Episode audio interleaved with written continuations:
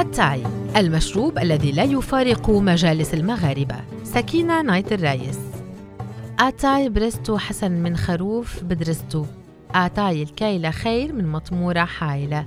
آتاي بنعناعه خير من عشا تاجر بمتاعه هذه كلها أقوال وأمثال قيلت عن مشروب أتاي الذي لا يفارق مجالس المغاربة أينما حلوا وارتحلوا والذي يعد رمزا من رموز الثقافة المغربية. كما أنه عنصر رئيسي في وجبتي الفطور وما بعد الغداء. وقد تخطت سمعته حدود المغرب حتى بات واحدا من المشروبات التي يطلب السياح والأجانب تذوقها كلما زاروا المغرب كما كان له نصيب في كتب الأدباء والشعراء والباحثين.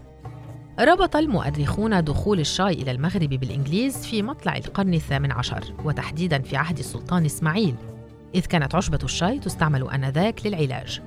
وحسب ما ورد في كتاب من الشاي إلى الأتاي العادة والتاريخ للباحثين عبد الأحد السبتي وعبد الرحمن الخصاصي. فقد ظل الشاي طيلة القرن الثامن عشر حكرا على الوسط المخزني في المغرب إذ كان من الهدايا المقدمة للسلطان وحاشيته من قبل الأوروبيين. قبل أن ينتشر شيئا فشيئا في صفوف البلاط وفي أوساط علية القوم في بداية القرن التاسع عشر. ويورد الباحثان أن شرب الشاي أو أتاي كما يسمى في العامية المغربية انتشر في مدن المغرب في أواسط القرن التاسع عشر قبل أن يمتد إلى البوادي والقرى وباقي المناطق الجبلية. ولم يحقق أتاي شهرته الواسعة في المغرب إلا ابتداء من أربعينيات القرن العشرين إذ ساعد في ذلك انتشاره الواسع في صفوف مختلف الفئات والطبقات الاجتماعية في المملكة. ويؤيدهما المؤلف عبد الحق المريني الذي ربط في كتابه الشاي في الأدب المغربي دخول أتاي إلى المغرب بالتجار الإنجليز عبر جبل طارق وهو ما كان سبيلا لانتشاره في العديد من المناطق. ووفقا لرأي المريني فقد التصق الشاي بحياة الشعب المغربي وفرضت جلساته حضورها الدائم وسط مختلف طبقاته وقد تغنى بهذه الجلسات الشعراء والناظمون والزجالون. يحضر مشروب أتاي بعناية فائقة وذلك بوضع ملعقتين صغيرتين من حبوب الشاي الأخضر في إبريق أو براد وهو إناء مخصص لتحضير هذا المشروب. ثم يضاف إليه كوب من الماء الساخن بدرجة الغليان ويترك بعدها دقيقة. وفي مرحلة لاحقة يسكب الماء المتروك في البراد في كأس ويتم الاحتفاظ به من أجل استعماله لاحقاً. ثم يضاف كوب آخر من الماء الساخن مع تحريك البراد وبعدها يسكب الماء إثر التأكد من غسل الشاي من الأتربة والشوائب الموجودة فيه. بعد ذلك تسكب في البراد خلاصة الشاي التي تم الاحتفاظ بها سابقا ثم يملأ بالماء الساخن ويترك ليغلي قليلا على النار ثم يضاف إليه النعناع وكمية مناسبة من السكر حسب الرغبة.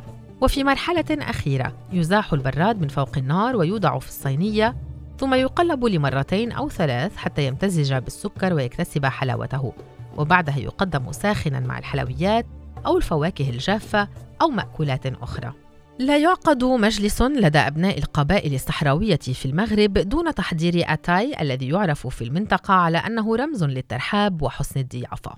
عادة يتم تحضير أتاي في القبائل الصحراوية وفقا لطقوس وعادات خاصة، إذ يفضل أن يشرب برفقة الجماعة مع إطالة المدة الزمنية لتحضيره وهو ما يتيح فرصة لتداول الأخبار وآخر المستجدات بين العائلات والأصحاب.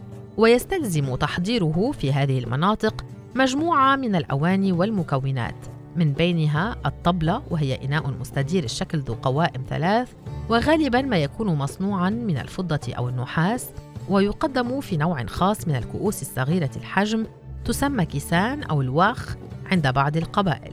إضافة إلى ذلك يستلزم تحضير أتاي برادا وهو الإناء الذي يحضر فيه المشروب فضلا عن الربيعة التي تستعمل لوضع السكر والزنجبيل حيث توضع حبوب الشاي. تختلف طريقة التحضير في المناطق الصحراوية فهي تعتمد على وضع حبيبات الشاي في البراد مع سكب القليل من الماء المغلي عليها. ثم يوضع الإناء على الجمر حتى يغلي قليلا ويتمسك به في كأس ويسمى هذا المزيج تشليلة. وبعد ذلك تضاف كمية أخرى من الماء لأتاي ويترك ليغلي ثم يضاف إليه السكر ويتم تقليبه في كأس من بين الكؤوس حتى يكتسب الرزة وهي الرغوة التي تعتلي كؤوس الشاي. يؤكد الخبير في التغذية الدكتور نبيل العياشي أهمية شرب أتاي وفوائده لاحتوائه على مكونات عديدة ومن بينها مضادات الأكسدة ومادة الفلويور ومجموعة من الأملاح المعدنية فضلاً عن كمية مهمة من فيتامين إي وفيتامينات بي وأفاد العياشي بأن شرب أتاي بشكل يومي يساعد في الوقاية من مجموعة من الأمراض السرطانية كما أن مضادات الأكسدة التي يحتوي عليها تفيد في الوقاية من الكوليسترول وأمراض القلب والشرايين وتخفض من نسبة الدهون في الجسم وتساهم في تجديد الخلايا. إلى ذلك أبرز العياشي أن الشاي يعمل كمضاد للشيخوخة وهو مفيد للجلد والشعر والبشرة ويسهل الهضم. لذلك ينصح بشربه بعد تناول الوجبات الدسمة. مقارنة بشرب القهوة كما هو سائد في بعض المجتمعات الشرقية اعتبر العياشي أن شرب أتاي يوميا وبطريقة صحية له آثار إيجابية بعيدة المدى على الصحة والجسم أكثر من القهوة. وللاستفادة من فوائد أتاي يفضل شربه دون إضافة السكر إذ يمكن تعويض الأخير ببعض الأعشاب مثل النعناع والشيبة وفليو والزعتر. هالكاس حلو الأغنية التي رددها الصغير قبل الكبير. تعتبر أغنية هالكاس حلو. للحاجة الحمداوية من رائدات فن العيطة في المغرب من أشهر الأغاني التي أنتجت عن أتاي ولاقت قبولا واسعا في المجتمع المغربي حتى بات يرددها الصغير قبل الكبير.